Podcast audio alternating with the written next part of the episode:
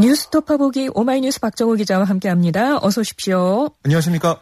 서해 공무원 피살 사건을 두고 여야 간의 정보 공개 공방이 본격적으로 시작된 것 같습니다. 네, 우선 국민의힘은 대통령 기록물로 지정된 사건 이 당시에 청와대 회의록 등의 자료를 공개하라 이렇게 요구하고 있는데요.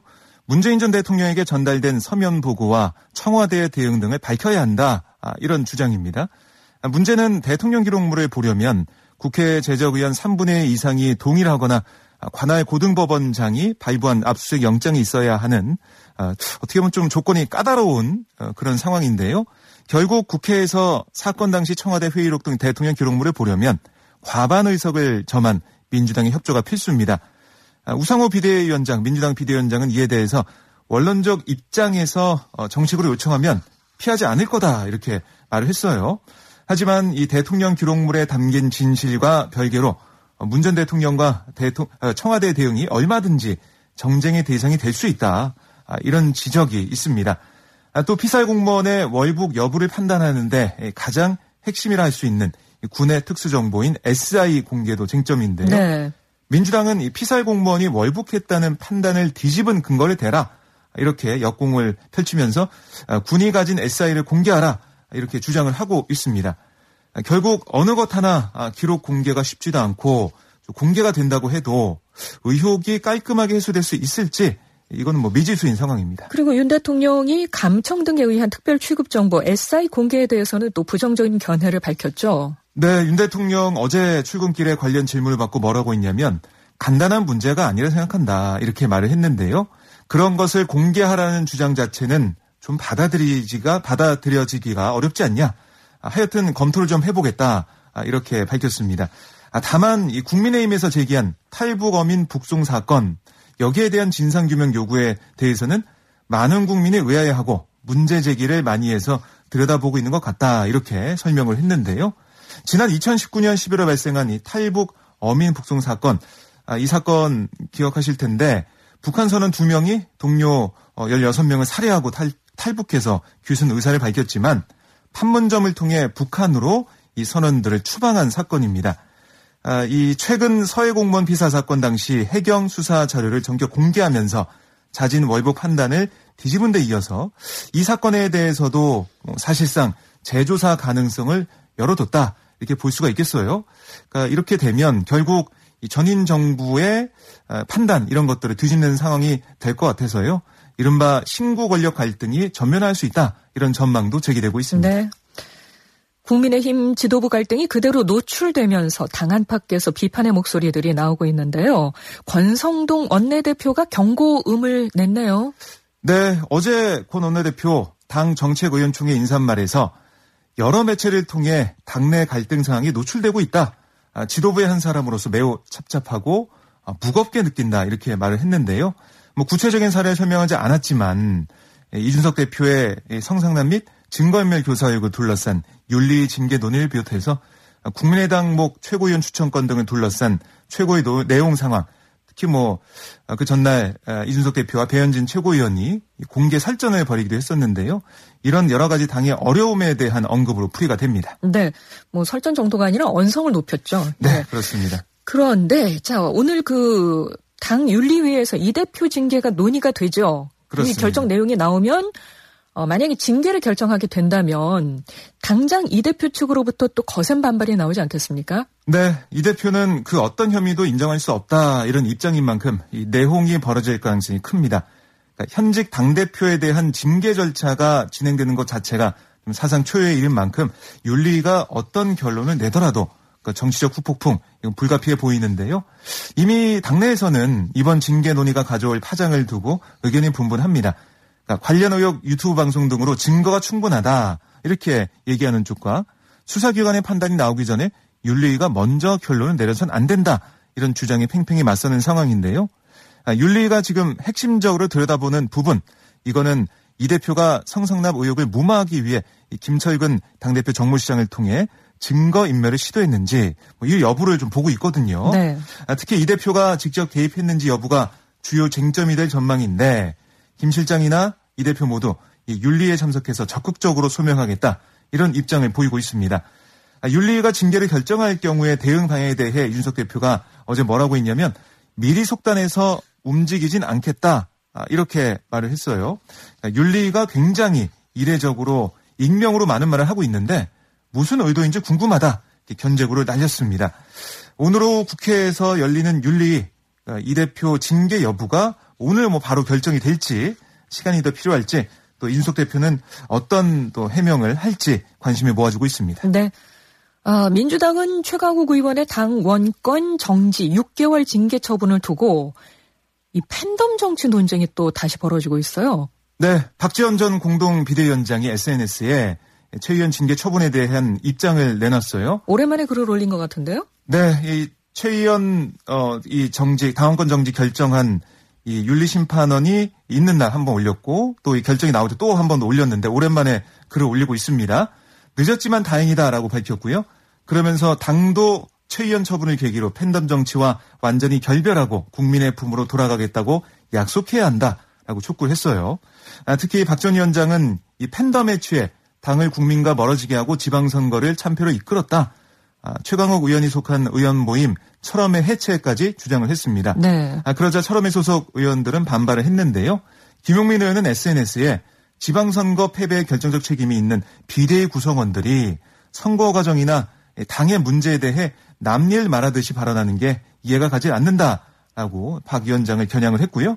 아, 또이 오선 중진 안민석 의원도 SNS에 뭐라고 썼냐면 전 비대위원장이었던 분이 검찰청 개혁 법안을 검수 완박이라고 조롱하고 철험의 해체를 요구하며 이 지선 참패를 최강욱과 철험의 책임으로 돌리는 거 이건 매우 단편적인 주장이다라고 지적을 했습니다. 아, 이렇게 감론 을박이 벌어지는 가운데 8월 전당대회에서 이 팬덤 정치를 둘러싼 혁신 논쟁이 핵심 쟁점으로 떠오를 것으로 보입니다. 네. 자, 이렇게 여야의 내부 사정도 내부 사정이지만 국회도 원구성을 언제 할 수 있을지 불투명한 상황이 이어지고 있습니다. 네, 국민의힘 송원석, 더불어민주당 진성준 두 원내수석 부대표가 어제 오후 국회 운영위원장실에서 만났어요. 예. 하지만 법사위원장 자리를 놓고 평행선에 달렸는데요.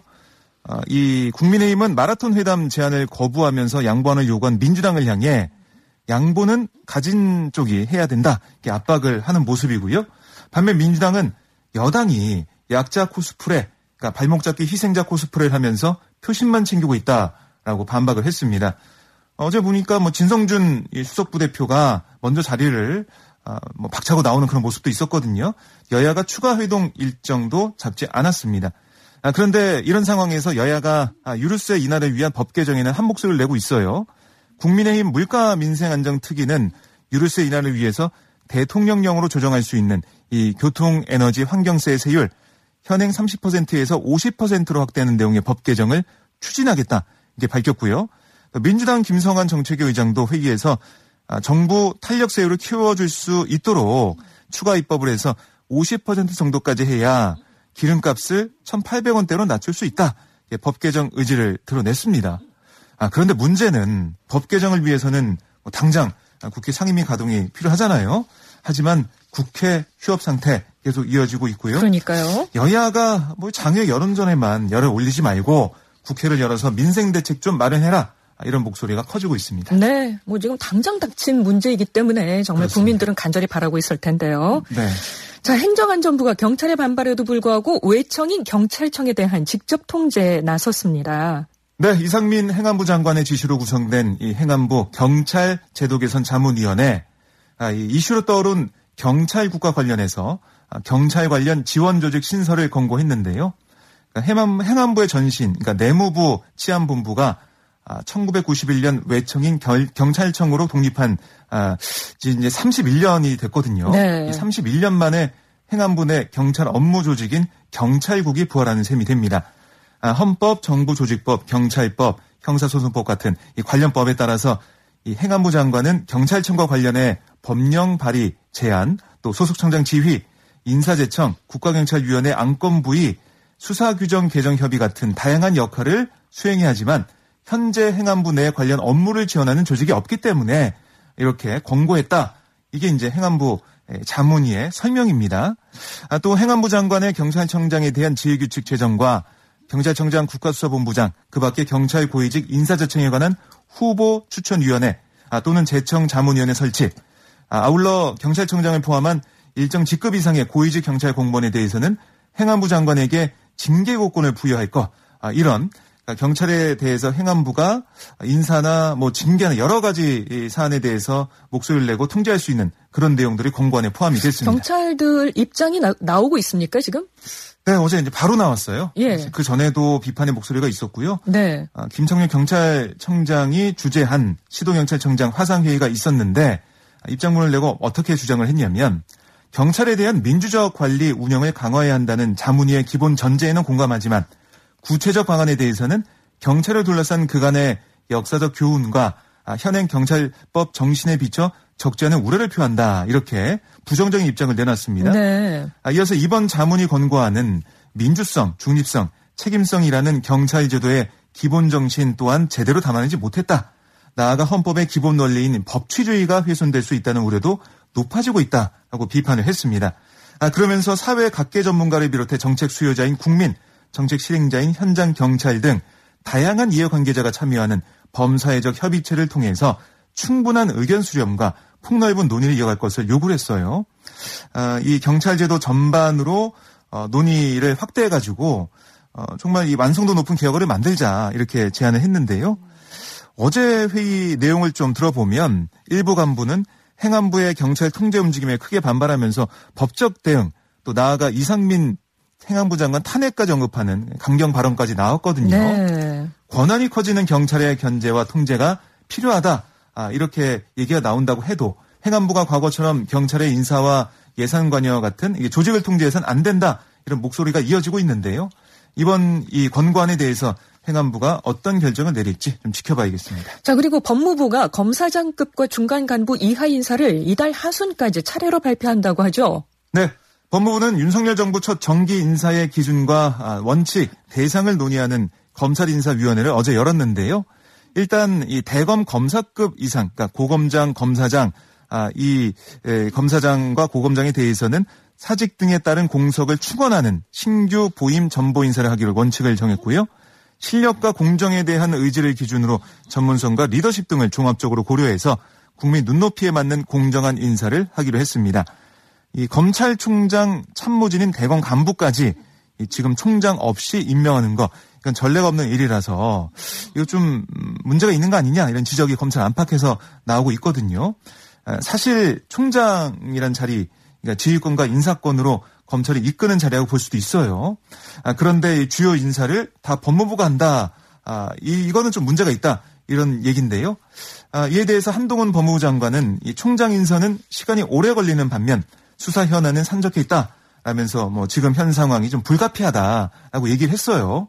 하지만 지금 보면 검찰총장 인선 작업 아직 착수조차 안 한 상태여서 어, 사실상 한 장관이 검찰총장과 민정수석 역할까지 뭐 장관, 총장, 민정수석 1인 3역을 하는 거 아니냐 이런 비판도 나오고 있습니다. 네, 지금까지 오마이뉴스 박정우 기자 고맙습니다. 네, 고맙습니다.